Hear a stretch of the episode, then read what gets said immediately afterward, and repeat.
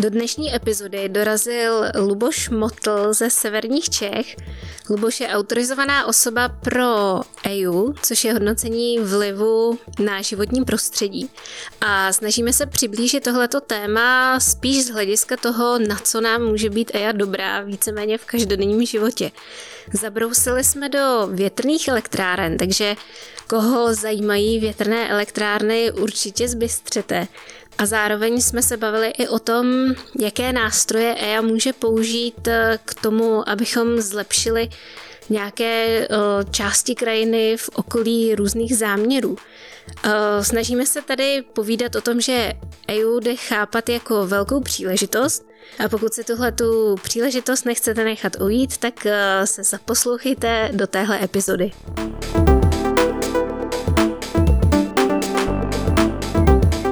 Tímto dílem vás provází krajinná ekoložka Katka Zímová. Ahoj Luboši, já tě vítám, Katko. V Křoví. Jsem ráda, že jsi sem dorazil, že jsi sem vážil dlouhou cestu ze severu. A jak se ti tady líbí? Je to tu krásný, takový undergroundový. Viď? No. Máš takovej pocit jako, že děláš nějakou ilegální činnost. Jo, přesně. Já tady to vlastně souvisí s tím, já tady koukám na to, jaký máš na sobě odznáček Václava Havla.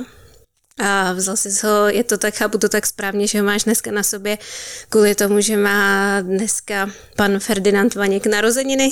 Přesně tak, dneska má výročí na narození, kromě jiného má teda i Eliška, moje dcera, svátek, nicméně odznáček mám a moc ho obdivuju, pana Václava Havla, myslím si, že nám teďko hodně chybí. Tak to máme asi podobné pocity. A ty máš takhle k centru Prahy, vlastně k této lokalitě, kde se teď nacházíme, tak ty máš takovou speciální vazbu. Jednak jsi tady studoval přírodovědu a jednak jsi tady něco vyváděl 17. listopadu, což souvisí s tím tématem, o kterém se bavíme. Tak co jsi tady všechno vyváděl? Kousek na Albertově jsme se sešli v 89. roce a pak teda ten slavný pochod Prahou až na Národní, kde jsme dostali trošičku nabacáno od soudruhů a vlastně to započalo tu éru, kterou teďko prožíváme. Bohužel teda bych řekl, že došlo k poměrně zásadní změně v tom pocitu vnímání svobody, ale dejme tomu, že třeba za týden se něco změní. Všichni doufáme. A já bych abych tě trochu představila, předtím než ještě tě nechám doplnit případně nějaký informace, který budeš mít pocit, že jsem zapomněla říct, tak já jsem si tě sem pozvala hlavně kvůli tomu dnešnímu tématu, který by mělo být EIA. A ty jsi autorizovaná osoba, zpracovatel právě tady tohoto hodnocení EIA. A mě by ještě předtím, než se budeme bavit vůbec o tom, co to EIA je, tak by mě zajímala tvoje cesta k tomu, jak se právě tady z přírodovědecké fakulty a tady z pochodu na Národní dostal vůbec k tomu, že děláš tuhletu práci, protože ono to spolu s takovým tím pocitem nějaký jako svobody nebo řekněme demokracie poměrně úzce souvisí. Dokázal bys to nějak stručně shrnout, jak ses k tomu vlastně dostal a jakou vizi pomocí té své práce posuzovatele prosazuješ? No tak není to úplně přesná informace, že bych byl studentem tady přírodovědské fakulty. Já jsem původně studentem fakulty tělesní výchovy a sportu, kde máme dvouoborový studium a to je tělesná výchova a biologie. A tu biologii my jsme měli to štěstí, že jsme studovali tady na přírodovědské fakultě a vlastně nás vyučovali všichni ty úžasní vědci a učitelé přírodovědské fakulty. No a tam trošičku se mi zažralo pod kůži nějaký vztah k životnímu prostředí. Takže po škole jsem vlastně nastoupil jako učitel. Mm-hmm. Nejdřív na základní školu a potom vlastně jsem se dostal do takového projektu, který vlastně k pomocí kterého se podařilo vytvořit první střední odbornou školu pro ochranu a obnovu životního prostředí v Litvínově, Schola Humanitas, možná, že o tom někteří posluchači slyšeli. No a tam jsem nějakým způsobem rozjížděl ten provoz. Vytvářeli jsme osnovy, vytvářeli jsme tam učebnice, vlastně potom v 89. no v těch 90. letech nebyly žádný jakoby podklady, jak učit životní prostředí, jak učit ochranu přírody. Tam jsem strávil 5 let, já jsem si vždycky říkal, že jako nebudu učitelem do konce života, ne, že by mě to nebavilo, ale přeci jenom je to náročné povolání. No a v okamžiku, kdy jsem se bavil se studentama, vysvětloval jsem jim teda, že se mají učit a že teda jako v životním prostředí bude biznis dobrý a že teda by tam jako měli si ty vědomosti nasávat, no tak pak jsem si říkal, no chlapče, ty jim tady povídáš, jako, jaký to bude biznis a proč teda, když chceš odejít ze školství, nejdeš do biznisu, který se týká životního prostředí. No a takhle jsem vlastně začal podnikat v oblasti posuzování vlivu na životní prostředí, ale zároveň jsem taky soudní znalec v oboru ochrana přírody a to byl vlastně takový můj impuls zajímavý. Když jsi odcházel z toho školství, to byly, bavíme se pořád o 90. letech, jsem správně tak jako... To bylo někdy v roce 96-98, bych řekl, takže jsem odešel. A nejdřív jsem podnikal jako fyzická osoba, na začátku samozřejmě jsem neměl žádný certifikáty, prostě jsem chodil po různých... řekl bych občanských nebo po různých akcích, které pořádali občanské sdružení ochrana přírody a tam jsem nějakým způsobem se seznamoval s tím prostředím životního prostředí. Zároveň já jsem byl ze severu Čech, takže tam jakoby to vnímání toho deficitu ochrany životního prostředí byl poměrně velký, takže jsem měl nějakou představu, jak by se mělo postupovat. No a postupem času jsem teda získal certifikát na EIA. Nějakou dobu trvalo, než mě objevili investoři, že bych jim mohl být k něčemu užitečnej, no a pak samozřejmě jsem začal podnikat, založil firmu SROčko, no a teď jsem tady. A to my jsme rádi. A ty jsi teďka zabrousil na to, že investoři objevili, že by si mohl být užitečný. A tím bych ráda dostala k té otázce, jestli nám můžeš říct, co je to vlastně EIA ve stručnosti a k čemu je právě užitečná investorům a k čemu je investorům užitečná právě vůbec ty jako osoba, zpracovatele a třeba nějaký tvůj specifický přístup. Tak EIA je proces posuzování vlivu na životní prostředí. Po revoluci vlastně vznikl zákon, který tohle řešil. Postupem času se vyvíjel, až se dostala teda do současné podoby a ve zkratce to je vlastně to, že každý, kdo chce stavět větší projekty, který by mohly potenciálně ovlivnit stav životního prostředí, vnášet do ní nějaké látky nebo hlučet a nebo prostě znečišťovat, nebo třeba jenom vadit lidem vizuálně, no tak má ten investor povinnost prokázat, v jaké míře to životní prostředí porušuje a vymyslet kompenzační opatření, aby to narušení a porušení životního prostředí bylo co nejmenší. To by měl dělat každý investor. I ten, který si otevře malou dílnu, tak by měl řešit to, jakým způsobem bude nakládat s odpady a jakým způsobem prostě bude řešit odpadní vody a tak dále. Ale tam to není daný institucionálně, kdežto u těch velkých projektů tam prostě má ten investor povinnost zpracovat určitý dokument, který má danou osnovu a v tom dokumentu se shromáždí základní informace o tom daném záměru a potom tyhle informace se poskytnou jak státní správě, tak samozřejmě veřejnosti. A to je ten proces EIA. A v tom procesu EIA se k tomu záměru toho daného investora vyjadřují jednotliví odborníci ze státní správy, ale zároveň se tam můžou vyjádřit i všichni, tečka. Protože dneska vlastně do té EIA může přispět nějakou připomínku vlastně každý. Tam se dostáváme zase trošku k těm principům demokracie, který jsme nakousli na začátku. A já EIA vnímám jako takový opravdu hodně otevřený, živý a právě docela dost demokratický proces. A přijde mi, že v současné době se trošičku ta smyčka ale utahuje, nevím, jestli to vnímáš tak podobně, ale když třeba zpracovávám nějaké studie do EIA, tak mám pocit, že tam ten tlak, který byl třeba dřív spíš od těch investorů, tak teď třeba spíš jde právě ze strany státní správy nebo právě nějakých ještě dalších institucí, které se k té EIA vyjadřují. Jak to vnímáš ty? No tak problém EIA a v tom vývoji, nebo tak, jak já jsem zažil ty jednotlivé etapy toho, jak se uplatňoval ten proces, tak je potřeba říct, že asi jako všechno tady teďko v té republice se tak jako rigidizuje nebo zpřísňuje a stává se méně otevřeným a dochází k tomu, že ta EIA jako je vnímána jako nějaký nástroj, jak potlačit a omezit investora, ale ono by to tak mít nemělo. To by měla být diskuze o tom, aby zešel ten projekt a měl parametry, pomocí kterých jako nebude ovlivňovat životní prostředí.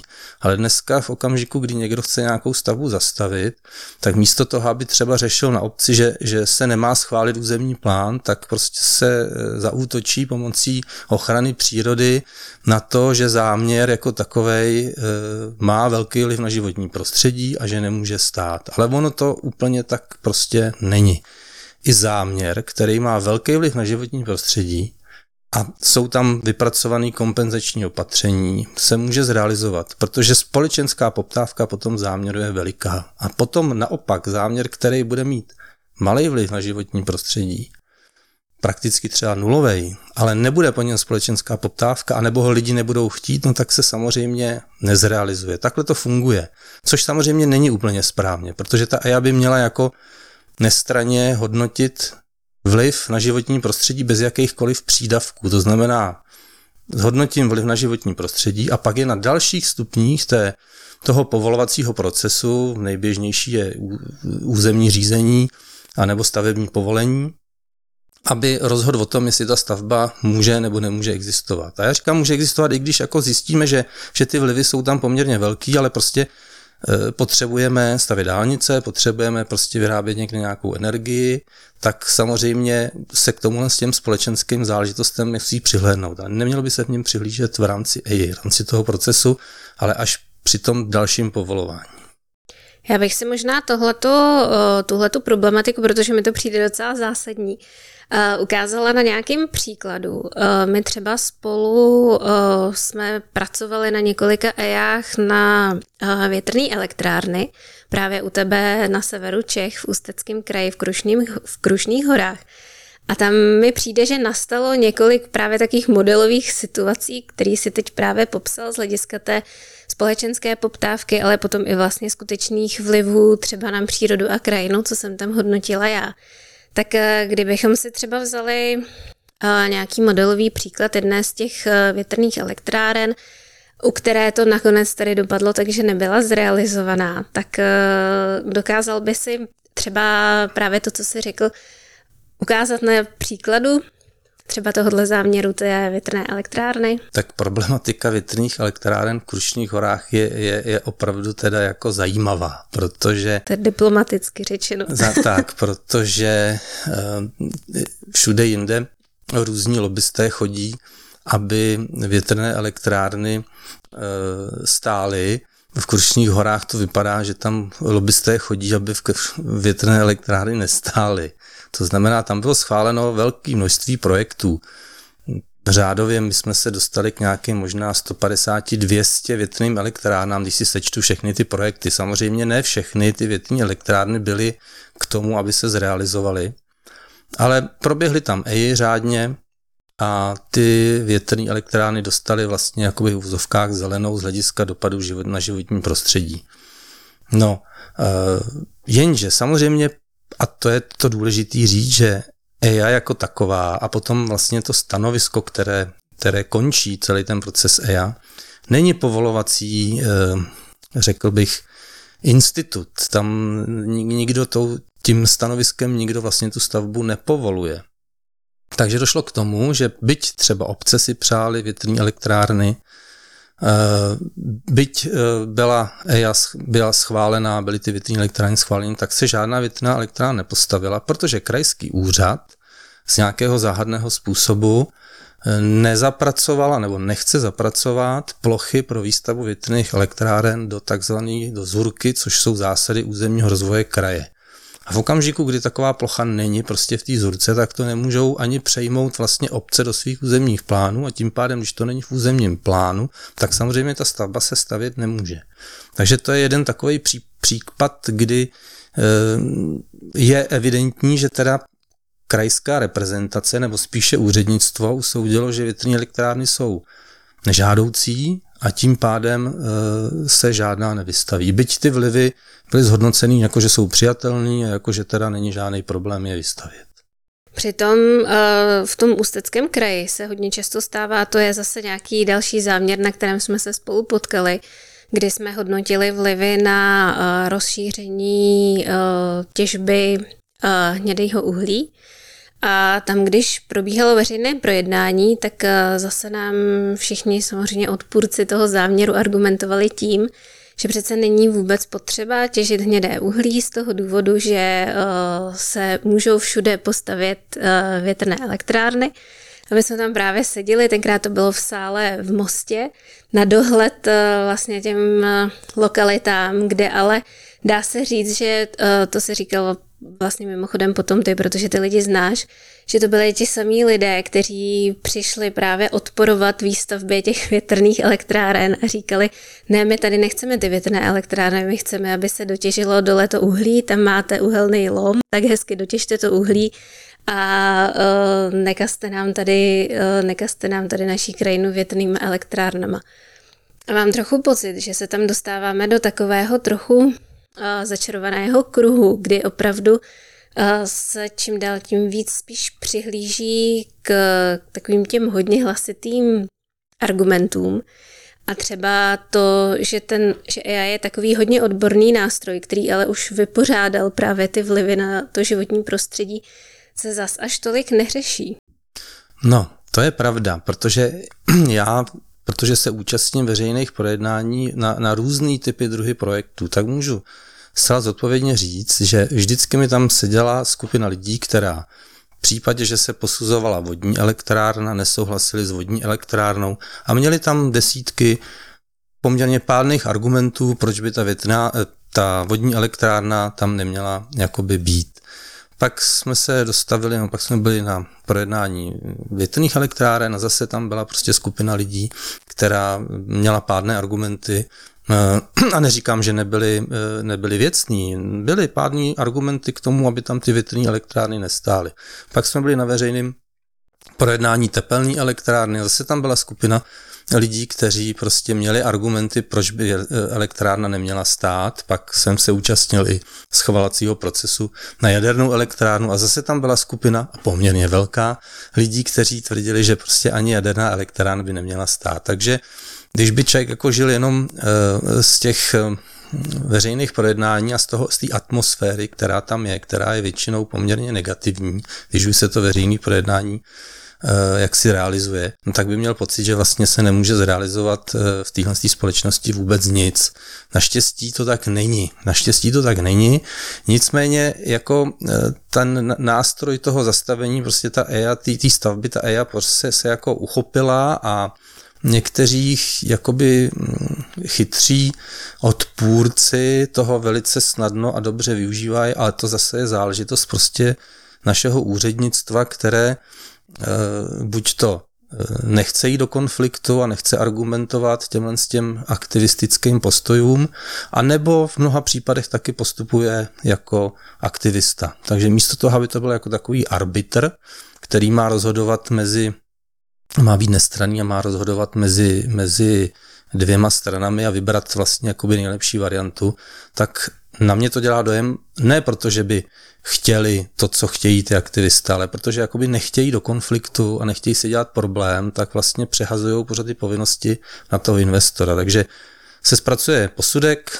na něco, ten se předloží, aktivisté napadnou, tak se zpracuje další posudek, splní se podmínky těch lidí, kteří to tam kritizují, zase se skritizuje ten předložený, přepracovaný posudek a musí někdo rozhodnout a musí někdo říct tak dost a tady je jako nějaká čára, investor splnil podmínky nebo nesplnil podmínky, to je záležitost toho úředníka, dál se pokračovat nebude, protože to všechno stojí peníze, stojí to čas, je to prostředí potom je nestabilní podnikatelsky, to znamená ten podnikatel potřebuje vědět, jestli jako může stavět nebo nemůže a pro něj ta informace, že nemůže, je taky informace, protože ví, že se má přesunout někam jinam, vybrat si jiné místo, ale na mě to dělá dojem, že se pořád jako ujišťuje v tom, že by to za nějakých okolností šlo a když splníte tyhle ty podmínky, tak my vám to povolíme. No a on ty podmínky plní a vždycky se objeví nějaká další jiná podmínka, která pro něj představuje časový posun toho projektu a nějaký více náklad. Ty jsi řekla důležitou věc, že by měla existovat nějaká hranice, kde už opravdu se stanoví tak a dost tenhle ten proces, protože možná je to jeden z těch problémů, které jsou, že EIA je vlastně proces a teď se hodně často stává, že to bývá proces až skoro nekonečný, ačkoliv v zákoně jsou dané nějaké parametry, jak by měla být EIA ukončena. Ale kdo by měl být ten, kdo stanoví ty hranice a kdo řekne, že v tuhle tu chvíli už máme všechno a já se teď rozhodnu, jestli ano nebo ne?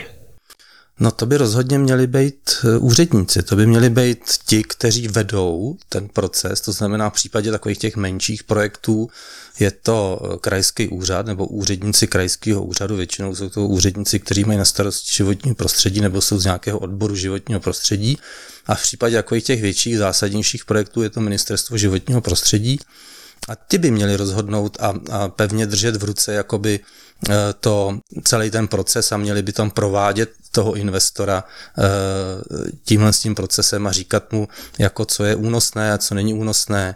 Ale to se úplně neděje, protože samo ministerstvo třeba nebo i ty úředníci na kraji nejsou schopní dodržet některé termíny, které prostě jsou daný tím zákonem, který řeší tu EIA. Že? Takže pak se stane, že se vydávají závěry zjišťovacího řízení po termínu. To znamená, není tam prostě absolutně žádná jistota právní pro toho investora, že ten proces bude trvat, že si sečte ty čísla, které jsou v tom zákoně, tak si tam napočítá, že mu to bude trvat, já nevím, 4 roku nebo půl roku, no tak to prostě tak nefunguje. Tak jako se to může prodloužit o půl roku nebo 4 roku nebo měsíc, nebo se to vydá včas.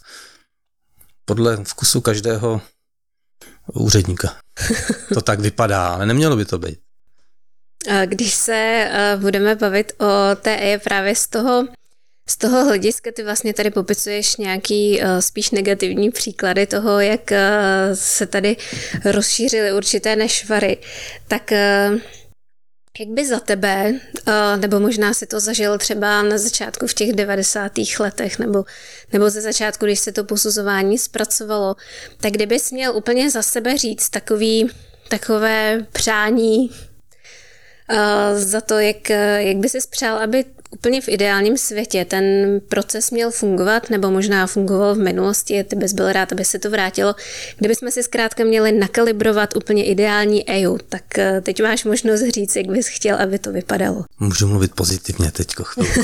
Ne, ono zase na druhou stranu ten proces jakoby u všech těch věcí nějakým způsobem proběhne, akorát je strašně komplikovaný a ten výsledek je, že samozřejmě investor ve většině případů staví za nějakých podmínek.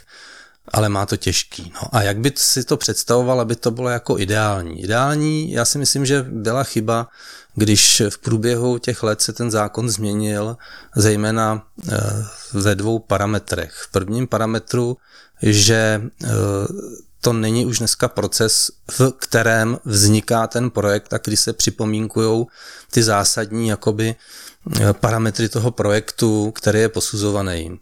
Dneska vlastně by měl mít ten investor, nebo ten, kdo předkládá ten záměr, zpracovanou projektovou dokumentaci už. No a to je velký problém, protože když si představíte, že třeba bychom chtěli stavět nějaký obchvat města, který představujeme ve 3 variantách. No tak na každou tu variantu musí být v určitých parametrech zpracován projekt. což je neuvěřitelně drahý pro toho investora. A ten investor může být třeba stát, že jo? Takže to jako trošičku jako je to takový to, řekl bych, kálení do vlastního hnízda. A to je velký problém, protože samozřejmě nemůže docházet k diskuzi o tom, jako, jak budou ty projekty potom vypadat. Ty jsou prostě daný, nakreslený a teď se posuzují nějaký 3 varianty. Vyjde to strašně draze. Dřív to bylo tak, že to byl záměr, ty jste přicházeli se záměrem a ze slova záměr, že teda si představujete, že něco chcete zrealizovat a představili jste to ve 3 variantách a teď se ty 3 varianty diskutovaly z hlediska toho, jaké je tam geologické podloží, jaký jsou tam biotopy na povrchu, jak to stavebně bude řešit v každé té variantě a vybrala se varianta, která samozřejmě měla parametry jak ekologický, tak samozřejmě ekonomický, protože ona to spolu souvisí. A pak teprve, když se dohodli na těch základních, řekněme, parametrech té trasy, se zpracovával projekt, který se potom posuzoval, který byl posuzován a který vlastně byl schválen a který vlastně se potom postavil. Tak to si myslím, že kdybychom se tomu vrátili, že by to nebylo vůbec na škodu. Dneska tam je v tom novém zákoně, v té novele, takzvaný institut předjednání, což je taky poměrně zásadní problém, protože ono to zní hezky, že přijde investor na úřad, představí tam úředníkům ten projekt a úředník řekne, no a takhle se nám to nelíbí, my jsme to chtěli takhle upravit a tadyhle to jako posuňte a tadyhle zvolte nějaký jiný materiál a tadyhle udělejte něco jinak. Takže investor se sebere, pojede zpátky zase do projekční kanceláře a upraví ten projekt podle přání toho úředníka. No a předloží to v rámci oznámení. A co se stane? Jiný úředník z jiného úřadu, třeba z inspekce, nebo z báňského úřadu, nebo někud jinak, napadne ten projekt, který on má předjednaný s těma úředníkama na tom příslušném úřadu. A samozřejmě úředník nedrží svoji linii a neřekne, my jsme mu to tady doporučili, my chceme, aby to takhle bylo, ale donutí toho investora zase projekt předělávat a zase se mu to prostě prodražuje a zase prostě se mu to, co pak ty peníze, ty bych řekl, že i ten investorům ani tak nevadí, ale jim vadí hlavně ten čas. Takže kdyby se podařilo znovu se jakoby vrátit to do toho módu, kdy se opravdu probíhá diskuze nad tím projektem v rámci procesu EIA, tak si myslím, že by to bylo úplně jako super, jako nejlepší. Což znamená, že ideální proces EIA třeba za tebe z pohledu těch zkušeností, který máš, tak by byla spíš taková konzultační činnost a spíš taková otevřená diskuze právě mezi tebou jako zpracovatelem, investorem a třeba těmi orgány státní správy, to znamená mezi úřady. A i mezi veřejností, ale samozřejmě tam je ta veřejnost potom tak dvojí, protože tam je jako veřejnost, řekněme, odborná veřejnost, který jde opravdu o ochranu přírody, ať se budeme bavit o druhové ochraně nebo v případě ochrany biotopů, nebo pokud někdo má nějaké, řekněme, technické znalosti, tak tam potom uplatňuje nějaké své vědomosti. To je jako skupina, s kterou se dá diskutovat a která by tam jako měla být přítomná, který její připomínky jsou hrozně jakoby přínosný. No a pak je tam skupina, jakoby, která se tam vždycky k tomu vyjadřuje, která s tím záměrem nesouhlasí. To jsou většinou lidi, kteří bydlí v okolí z nějakých důvodů, což je zcela pochopitelný. Já tomu i rozumím, že prostě jako se tam snaží si uplatnit a říct to, že prostě záměr tam nebude. Ale těmhle s těm lidem by jako měli být schopní ty úředníci jim říct, že teda jako mají postupovat jinak v případě, že nechtějí tu stavbu, aby se tam realizovala, ale nepřevádět to jakoby na to, že řekneme, tak my tady najdeme nějaký environmentální problém, který tam předtím nikdy nebyl a protože tam najdeme třeba chřástala, tak tam prostě ta stavba stát nebude. A najdeme ho tam v poledne, a najdeme ho tam ještě ze psem a někdy v září. Jako, takže, a všichni jim jakoby na to naskočí a vlastně to využijou proto, aby ten záměr se nezrealizoval, nebo v tom lepším případě to zkomplikuje tomu investorovi prostě život, protože tam musí žádat o výjimky a musí tam dělat další studie a tak dále. Já bych tady u toho jenom udělala takovou malou odbočku a vysvětlila, co je špatně na tom vidět chřástala v poledne se psem a v září, protože třeba ne úplně každý tak tuší, že je to v podstatě oxymoron, protože chřástal se projevuje většinou v noci a je to pták, který vlastně od nás odlétá někdy nejpozději v půlce srpna. Takže je to v podstatě to, co si popsal, tak je prakticky nemožný. Ale bohužel se to právě hodně často stává, že když je přesně tady tahle ta část veřejnosti, která s něčím nesouhlasí, tak velmi ráda používá jakékoliv argumenty. A tohle je zrovna jeden reálný příklad, který se stal na jednom záměru. Takzvaný syndrom NIMBY. Dokážeš popsat tenhle ten syndrom, který je pro EU právě hodně typický? Je to z angličtiny z překladu, že ne v mé blízkosti, ne na mém dvorku, takže stavte si to jako kde chcete, ale ne u mě. Tak to je vlastně ten syndrom NIMBY.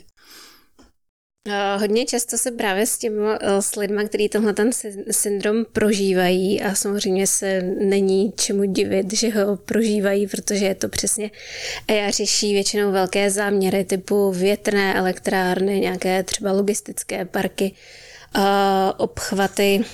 obchvaty měst nebo třeba nějaké těžební prostory. Tak není se čemu divit, že lidi, kteří budou zasazeni takhle v okolí toho záměru, tak s ním nejsou moc spokojení. Ale dá se vlastně i s těmito lidmi nějakým způsobem v té EIA pracovat? Nebo myslíš si, že je tam nějaký trošku skrytý potenciál? Nebo jaký je vlastně ideální způsob práce s touhletou docela velkou částí veřejnosti? My jsme vždycky přesvědčovali investora, aby za prvý otevřeně informoval tu místní komunitu, protože tím předejde různým, dneska bychom řekli hoaxům, tenkrát byly poplašné zprávy, anebo prostě dezinterpretace prostě toho záměru, kdy se proslýchne a v hospodě si samozřejmě předává jako tichou poštu různé informace o tom záměru a vznikne z toho nějaký prostě olbřímý projekt, který tam ohrožuje úplně všechno. A pokud ten investor je rozumný, tak samozřejmě informuje minimálně zastupitelstvo té obce, kde jim představí svůj projekt. Případně na základě požadavků i ty obce ten projekt upraví. A není nic jednoduššího a lepšího podle mě udělat sezení s místní komunitou a prostě s těmi největšími odpůrci se jim snažit vysvětlit, jak ten projekt si ten investor představuje a probrat tam ty rizika, které oni tam cítí, protože mnohdy je to opravdu v nějakých 80% pouze neinformovanost těch lidí a vytváří se tam prostě věci, které tam nikdy vzniknout nemají a tím se to dá eliminovat. Ne všichni investoři na to slyší.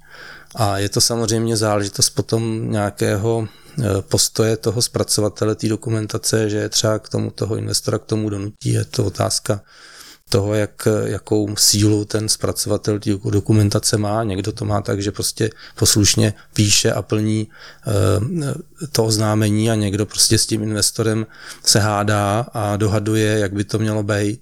A to si myslím, že děláme my a myslím si, že to je správný, že by jako člověk neměl jít na ruku investorům. Sice ho platí, ale to ještě neznamená, že se tam musí napsat jako do té úplně všechno tak, jak si to přeje pan investor.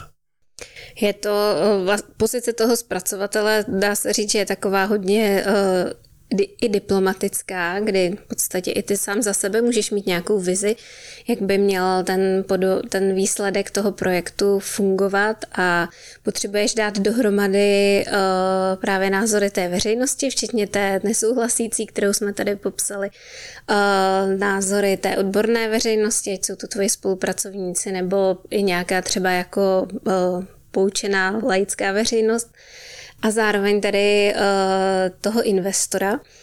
A já právě ve spolupráci s tou veřejností tak vidím v EIA jeden z takových těch velkých potenciálů. Přesně to, jak jsi mluvil teď o tom, že je důležitý, aby byla veřejnost informovaná ve chvíli, kdy se tam odehrává nějaký záměr. Tak když bychom teď měli třeba promluvit k lidem, kteří vědí, že v jejich okolí nebo někde v jejich blízkosti má vzniknout třeba nějaký záměr, na který se bude zpracovávat EIA. A chtěla by nějakým způsobem konstruktivně přispět do toho procesu, což ta EIA samozřejmě umožňuje. Tak co by si tímhle těm lidem poradil? Musí sledovat dění ve své obci, protože v tom katastru, kde se ten příslušný záměr má realizovat, tak v tom katastru té obce má povinnost obecní úřad zveřejnit na úřední tabuli minimálně informaci o tom, že je něco zveřejněno na informačním systému EIA. Teď se dostáváme k tomu informačnímu systému EIA. Dneska je doba digitální, to znamená, předpokládám, že všichni posluchači jsou schopni a gramotní, jak si pracovat s počítačem, takže existují na stránkách Cenie taková sekce, která se jmenuje informační systém EIA a v tomhle tom systému jsou uvedeny úplně všechny záměry, který začaly nebo proběhl, nebo u kterých začal nebo proběhl proces EIA. A to samozřejmě i zpětně. To znamená, můžete si tam dohledat věci, které se realizovaly třeba před 10, před 15 lety, který dostali souhlasné stanovisko, který nedostali souhlasné stanovisko, ty, který byly z nějakého důvodu stažený, to znamená přestalo ten proces EIA, jak si se v něm pokračovat a bylo to staženo. A tam jsou všechny informace základní, kde tam máte jak samotný ten text toho oznámení, který je zpracován podle určité osnovy, tak ale samozřejmě jsou tam ty odborné studie, které se týkají životního prostředí, zdraví lidí, hluku, znečištění vzduší, biologie, biologických záležitostí, geologických záležitostí. To všechno se tam najde. A pokud samozřejmě si lidi zajímají o to své okolí a ví, že se tam něco takového má jaksi realizovat, tak tam se můžou podívat a dokonce se tam dozví, dokdy se můžou k tomu záměru vyjádřit. A když se potom někdo vyjádří, nebo když třeba i někdo opravdu má nějaký konstruktivní nápad, jakože si řekne, tady se má třeba otevřít nová pískovna, bylo by úplně skvělý, kdyby tam třeba v rámci toho obnovili nějakou cestu, která tam dřív vedla, tak tohle je zrovna věc, která v rámci EIA je poměrně jednoduchá, nebo je poměrně jednoduchý ji do té EIA dostat. Tak ve které fázi já se můžu s tímhletím nápadem do toho procesu přihlásit a co přesně můžu udělat? Tak je to ve fázi v případě oznámení a v případě zjišťovacího řízení a v případě toho, že se jedná o takzvanou malou EIA, to jsou ty EIA, kdy se zpracovává jenom oznámení, tak je to v případě, že podáte do toho jednoho měsíce nějaké své připomínky a navrhnete tam nějaké řešení a ten příslušný úřad to vezme za své a zapracuje to do závěru zjišťovacího řízení. V případě, že se jedná o velkou EIA, tak vy máte možnost se znovu vyjádřit vlastně k následně zpracované dokumentaci, která je něco jako to oznámení, ale v podstatě ve větším rozsahu a podrobnější. No a to můžete teda taky připomínkovat měsíc a potom v případě, že se tam přijdou nějaké jakoby nesouhlasné připomínky od veřejnosti, tak se pořádá takzvané veřejné projednání. A na tom veřejném projednání se probírají ty připomínky, které přišly k té dokumentaci. A na tom veřejném projednání se ta veřejnost může dohodnout, domluvit, znést požadavky a požadovat třeba zapracování do následného stanoviska, že v případě, že se to bude realizovat, tak by tam měla třeba vzniknout cesta, protože tam žádná cesta není a práší tam a bylo by dobré, aby třeba tam okolo té cesty byla vysazena alej. Tohle to všechno jako pomocí EIA dosáhnout. A nebo je tam potom ještě jiná možnost a to je navštívit investora, vysvětlit mu postoj, říct mu, my vám nebudeme tady komplikovat život, ale chtěli bychom po vás, abyste udělal to, to a to. A právě v tom, co jsi popsal, tak mi přijde, že je to jeden z největších potenciálů EIA, nebo jak ho tak aspoň vnímám. A je to zároveň jeden vlastně z nejvíc nevyužitých potenciálů EIA, protože to, co jsme teď popsali, že v rámci toho, když třeba k nám do obce přijde nějaký záměr, zase se vrátím třeba k té pískovně. Já jsem aktivní občan, který tam chodí se psem, za chvilku tam bude chodit s kočárkem a teď mi tam hrozně chybí nějaká cesta, a kterou já bych se tam dlouho přála. A chodím pořád na obec, že jo, jako správná aktivní občanka, tak tam chodím neustále pronásledovat pana starostu a říkám, dobrý den, kdy tam uděláte tu cestu a já tam chci vysadit nějakou alej s ovocnýma stromama chtěla, tady bych chtěla nějaký svoje ještě jako keříky pro ptáčky. Ta obec na to třeba nemá finance, je to malá obec. Teď přichází ta chvíle, kdy se tam teda někde za humny má otevřít ta pískovna. A já vlastně můžu tohleto svoje přání, se kterým neustále bombarduju tu obec, tak v podstatě použít v rámci toho procesu EIA jako takzvaný kompenzační nebo zmírňující opatření. Je to vlastně nějaká možnost, kterou opravdu můžu využít v rámci té EIA. No, je to složitý, protože vlastně každý slušný investor, který přijde na město nebo na obec, tak sam bude jednat s tím starostou nebo s tou obcí a zeptá se jich, co byste potřebovali, právě aby eliminoval nějaký jakoby negativa, který by mu z té obce mohly přijít. Nicméně vlastně jakoby trošičku někteří odpůrci potom toho projektu by to mohli napadnout jako nějaký takový v vozovkách úplatek. Jako jo. Ty kompenzační opatření by měly být rozhodně v souvislosti s tou danou stavbou. V případě, že třeba tam jezdí auta, má tam vzniknout nějaká cesta, kdy se to má zkrátit nebo víc mimo zastavenou obec, tak je to asi zcela oprávněný požadavek.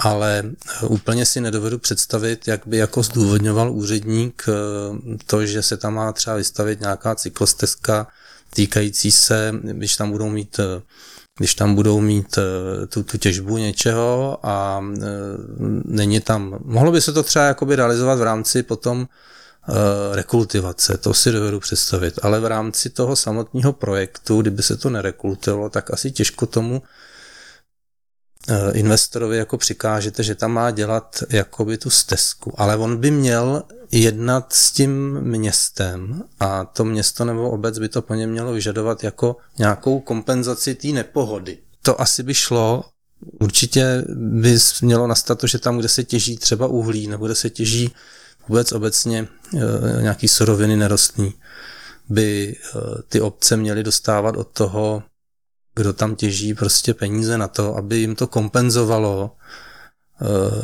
to zhoršené životní prostředí. Protože jsou prostě věci, které jako se musí udělat a musí se vytěžit. Prostě potřebujeme, ještě pořád dneska potřebujeme uhlí. Musíme prostě jinak přestaneme svítit. Je to obrovský problém tady s přechodem na bezuhlíkový prostě technologie. Potřebujeme stavební kámen na stavby, potřebujeme písek, potřebujeme prostě materiál na to, aby mohlo se tady stavět. A prostě v tom místě, kde se to těží, tam prostě ty vlivy jsou. S tím jako se to se nedá obejít. A logicky, aby ty lidi to strpěli, tak by měli mít kompenzaci. A ta kompenzace může být potom ale řešena ne v rámci EIA, ale v rámci prostě nějakých jakoby dohod s tou obcí, která řekne, my vám to tady strpíme, my víme, že tady budete jezdit s těma autama, ale za to nám tady postavte tu stezku nebo nám tady vysaďte alej. Ale v rámci té je to trošičku složitý. Jo. Tam by měla ta vazba těch kompenzačních opatření být přímo v návaznosti na to, co se tam jako realizuje. A musí ten úředník, který potom popisuje a dává to stanovisko, jakoby být schopen odůvodnit to, proč se to tam dělalo. To znamená, jestli tam byla předtím cesta, a on ji zničí, tak tomu rozumím, tak by tam jako nová cesta mohla vzniknout. Já jsem tím chtěla spíš právě ukázat na to, že hodně často, když člověk pracuje s EIA, tak ten hlas veřejnosti bývá velmi často právě takový negativní, že většina těch hlasů je ve smyslu ne, my to tady nechceme, nikdy to tady nebude, v žádném případě, přes mojí mrtvolu, někdy bývají ta vyjádření taková dost emotivní.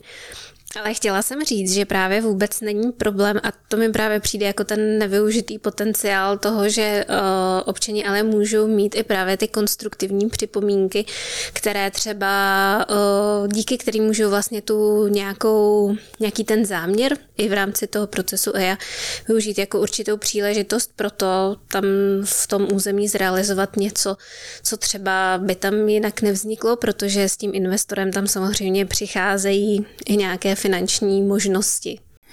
A to určitě. Myslím si, že třeba v rámci, pokud probíhají nějaké rekultivace území, tak tam potom je otevřená škála možností toho, jak a říci, jak to tam chce mít ten občan, nebo teda obec, jak to tam chce, aby to vypadalo, protože tomu investorovi je to jedno, on to musí prostě zrekultivovat, musí tam nainvestovat to nějaký peníze a určitě rád vyjde vstříc, zatím teda podle mých zkušeností, co mám, vyjde vstříc té obci a když si to obec nadiktuje, tak mu to tak jako udělá tak, jak si řekne. Problém je v tom, že ty obce v mnoha případech neví vlastně, co chtějí. Přesně tak, to je taky takový trochu další problém a právě možná kvůli tomu se tady pořád tak motám kolem tohoto tématu, protože vím, že právě do té EI není problém tohleto nějakým způsobem dostat, ať už přes ty obce nebo právě přes to vyjádření veřejnosti, ale hodně často to právě bývá tak, že právě ani obce, ani ta veřejnost nevědí, že mají tu možnost i vlastně nějakým způsobem konstruktivně do té EI vstoupit.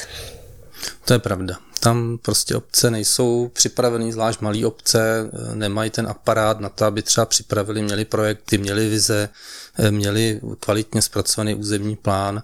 No, pak je potřeba, aby jsme jim podsunuli tady v rámci třeba i naší spolupráce to, jak my si to představujeme, jak by třeba se měla chránit příroda, no a asi se to tam dá potom podsunout poměrně snadno. Potom ve chvíli, kdy to v té EIA je už napsané, nebo právě i v těch kompenzačních opatřeních a podařilo se třeba nějaké tyhle nápady dostat i do samotného popisu toho záměru, tak pojďme si ještě říct, co vlastně znamená, když ty napíšeš kladnou EIA. Když ty na nějaký ten záměr ti vyjde po tomhletom celém procesu jednání s veřejností a tak dál. Když ti vyjde ta informace, že ano, konečně jsme se tady dostali k těm podmínkám, kdy tenhle ten záměr je z hlediska životního prostředí v pořádku, tak ještě bych byla ráda, kdyby si řekl, co se potom s tím záměrem děje a co to vlastně znamená, když ty jako autorizovaná osoba napíšeš ano, tenhle ten záměr z hlediska posuzování vlivu na životní prostředí je v pořádku. No, tak určitě, aby posluchači špatně nepochopili, že napíšu já kladnou EIA, já ji určitě nenapíšu kladnou, já napíšu tak, jak to ve skutečnosti je a tak, jak si myslím, že by bylo dobré, aby se to realizovalo.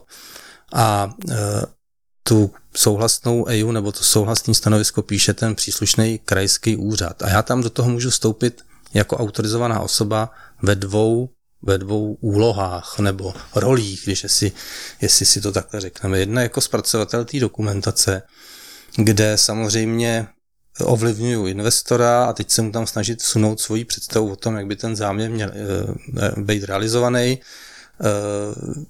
tak, aby byl schválený. To je jedna věc. Druhá věc potom je v případě, že nejsem v roli zpracovatele dokumentace, ale jsem třeba vybrán jako zpracovatel posudku, tak posuzuju tu dokumentaci a k tomu jsme se ještě nedostali, vlastně, že tady je určitá jakoby ochrana toho, aby nedošlo k tomu, že si investoři platí zpracování dokumentace a teďko, jak se říká, že jo, kdo platí, ten velí, tak aby tohle bylo eliminované, tak samozřejmě na tu dokumentaci je zpracovaný oponentní posudek. Ten autor oponentního posudku nesmí být jakýmkoliv způsobem svázán s tím předchozím zpracováním té dokumentace. Nemůže se tam podílet ani na zpracování té dokumentace, ani na zpracování těch jednotlivých dílčích studií a píše a hodnotí, jakým způsobem se ta dokumentace vypořádala se všema těma připomínkama a jestli jako má všechny náležitosti a jestli prostě jako je to všechno OK. Takže v tom okamžiku samozřejmě taky jako osoba zpracovatele posudku vlastně říkám, jak bude ten záměr jako vypadat, protože já v tom posudku vlastně navrhuju tomu krajskému úřadu nebo ministerstvu návrh stanoviska nebo takzvaného závazného stanoviska. A tam samozřejmě můžu přepsat požadavky a podmínky těch jednotlivých institucí, ať už teda úředníků anebo teda občanů, jednotlivých občanů, pokud mi připadají smysluplné a pokud si myslím, že jako by to prospělo tomu projektu, jak se to tam uvede. No, vydá se teda to závazné stanovisko, které je dneska už soudně napadnutelné a zase je tam taková legrační věc, že v případě, že to někdo soudně napadne, tak soudce nebo soud musí do 90 dnů rozhodnout.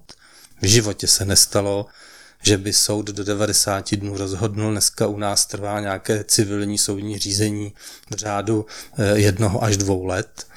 To znamená, když máte velký štěstí, když to probíhá rychle, to znamená, je to v zákoně, že jo? Takže zase to je zase takový trošku legrační, že si někdo dal do zákona tadyhle tu podmínku, ale všichni soudci se tomu vysmáli. Jo? Takže to je jenom jako kvalita těch zákonodárců, jak to tady připravujou a jak balamutí lidi, když tvrdí, že tady je to soudně rozhodnutý do 90 dnů, ale ona to pravda vlastně ve skutečnosti není. No a když máte to štěstí, když jste investor a nikdo se vám proti tomu neodvolá, proti tomu stanovisku, tak následně vy potom podáváte žádost o územní řízení a potom teda územní rozhodnutí, na základě kterého vlastně vám úřady umožní jakoby takovou, jako rozhodnou, že teda tady v tom území může být ta stavba, že se může realizovat. A ještě předtím, než vám to schválí, dochází takzvanému zpětnému ověření nebo coherence tempu, kdy vlastně posíláte ten svůj porek, který dáváte na ten stavební úřad, zpátky na krajský úřad nebo na ministerstvo životního prostředí a oni kontrolují, jestli ty věci, které jste uvedl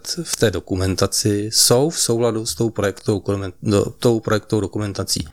Aby nedošlo k tomu, že si tady sice něco jako odsouhlasíte EIO a máme to tam všechno, ale zároveň si to naprojektujete trošičku jinak. Takže to se kontroluje a potom dostanete to územní rozhodnutí a na základě územního rozhodnutí buď to teda potřebujete jenom územko v rámci jednoduchých staveb a potom dostanete, nebo máte nějaké sloučené řízení a potom se dostanete stavební povolení, kde už jsou teda jako podrobnosti toho, jak má se ta stavba realizovat. V případě, že jsou to klasický, že se jde podle stavebního zákona, v případě, že to jsou nějaké těžební záležitosti, tak se jde tam podle horního zákona a tam se dostává u těch velkých záležitostí povolení k hornické činnosti. To mi přijde právě takový jako hodně důležitý moment, protože tady v tomhletom případě právě úplně neplatí takový to papír snese všechno, že jako jo, klidně si tam přesně se zase vrátím k těm stromečkům, naprojektujte nějakou cestu se stromečkama a prostě napíšeme to do té EIA a ono se pak na to zapomene, ale právě tohleto, co si řekl s tím zpětným ověřením, přijde taky hodně důležitá věc, že v podstatě, když už se to podaří do té EIA vlastně prostřednictvím toho zpracovatele dostat, tak je to ale věc, která potom opravdu se hlídá, aby se potom v reálu i objevila. No, on je právě problém s těma některýma návrhama od občanů, kteří chtějí třeba, aby došlo k nějaké náhradní výsadbě, tak samozřejmě se může uložit náhradní výsadba jenom tomu investorovi, jenom na jeho pozemcích, protože nemůžete jakoby navrhovat náhradní výsadbu, že teda vysadí 5000 stromů, ale když nemá pozemek na vysazení 5000 stromů, tak to bude sázet kde na nějakých soukromých cizích pozemcích, že to nejde. To znamená, se pak musí postupovat jinak. Souladu třeba s obcí, aby vybrala pozemek a investor řekne, my vám tady zaplatíme sazenice, dá se to řešit různým způsobem, ale správně, jak si řekla, nemůže se tam napsat jako ledasco, musí se trošku o tom přemýšlet, jakoby, co je vhodný. Já ještě na závěr, protože se pomalu blížíme ke konci, tak bych řekla, nebo ráda řekla i třeba jeden příklad, jak je možné využít EIA, když je třeba pro takovou širokou veřejnost. A právě mám i pocit, že se ten aspekt docela opomíjí. My vlastně oba jsme nějakým způsobem zapojeni do akademického vzdělávání, kdy se občas potkáváme na univerzitě u státnic a na nějakých přednáškách. Protože ta dokumentace EIA, to je v podstatě složka, která má i třeba 100 stránek. Ale ty studie, které jsou v ní obsaženy, tak jsou velmi, bych řekla, dobře kvalitně zpracované odborné dokumenty o nějakém tom konkrétním území a které, jak ty si řekl, že je naštěstí doba digitální, tak jsou uloženy právě na té Cenii. A já třeba ve své práci hodně často tu EIA využívám i jako z hlediska podkladů nějakých informací o tom území. Což znamená, že třeba zase, když se třeba vrátím k té pískovně, kde bych tam zpracovávala nějakou studii třeba z hlediska právě ochrany přírody, tak spoustu těch informací si nemusím znova zjišťovat, ale vlastně mi stačí použít ty informace, které se zpracovaly už jednou v té EIA a jsou právě zpracovány od nějakých odborníků. Tak co vlastně všechno, kdybys měl takhle navnadit lidi, kteří jsou lační po informacích o nějakém území, tak na co všechno by se na tu Cenii nalákal, co všechno v té dokumentaci najdou? Je tam úplně všechno. Ne, všechno tam samozřejmě není, ale je tam poměrně dneska podle mě velký soubor informací, který samozřejmě není úplně jako tříděnej. Jo? To znamená, kdyby se s tím někdo jako zabýval a vytáhl si dostupné věci třeba týkající se biologických průzkumů, tak určitě k některým těm lokalitám by to bylo zajímavá jako informace, jak se v čase vlastně měnila ta biota, která tam na té lokalitě byla. Což si myslím, že je docela jako zajímavý a tam těch biologických hodnocení je kvantum. Ono teda v minulosti nebo v té dávné minulosti se bohužel nespracovávaly nebo nezveřejňovaly všechny ty studie, protože to bylo náročné jakoby na objem data a tenkrát prostě jsme s těma datama nebo s těma rychlostma přenosu prostě neuměli pracovat nebo nebyli tak rychlí, takže se to tam omezovalo, ale určitě i v textu těch EIA jsou informace a data poměrně podrobný o tom, v jakém stavu se ta lokalita a ten ekosystém tam nacházel a bylo by velice zajímavý jako tohle zpracovat, dát to do nějaký ucelený informace. A vlastně mimo jiný tímhle s tím, tou EIA, tím procesem vlastně na náklady toho investora získává stát, ale i jakoby občan, protože je to veřejně přístupný, obrovské množství informací o svém území, o České republice. Dneska to tam v podstatě leží ladem, ty data. A kdyby se ale jako někdo jako s tím zabýval a jako vyextrahoval tam potřebné informace, tak si myslím, že by to byl docela zajímavý jako soubor dat, který by nám ukázal minimálně za těch 30 let nějaký vývoj české krajiny.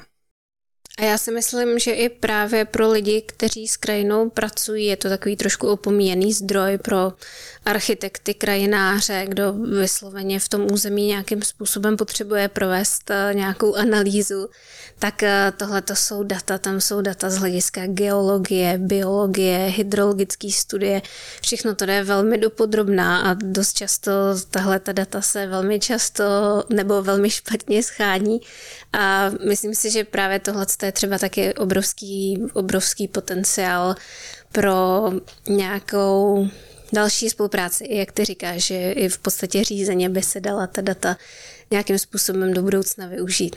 A určitě nějaký takový trendy výstavby a trendy ochrany přírody a trendy v tom, jak vnímá veřejnost, ale i jakoby státní správa problematiku ochrany přírody, tak v tom, to by se tam určitě taky dalo najít, ale muselo by samozřejmě s těma informacemi někdo pracovat.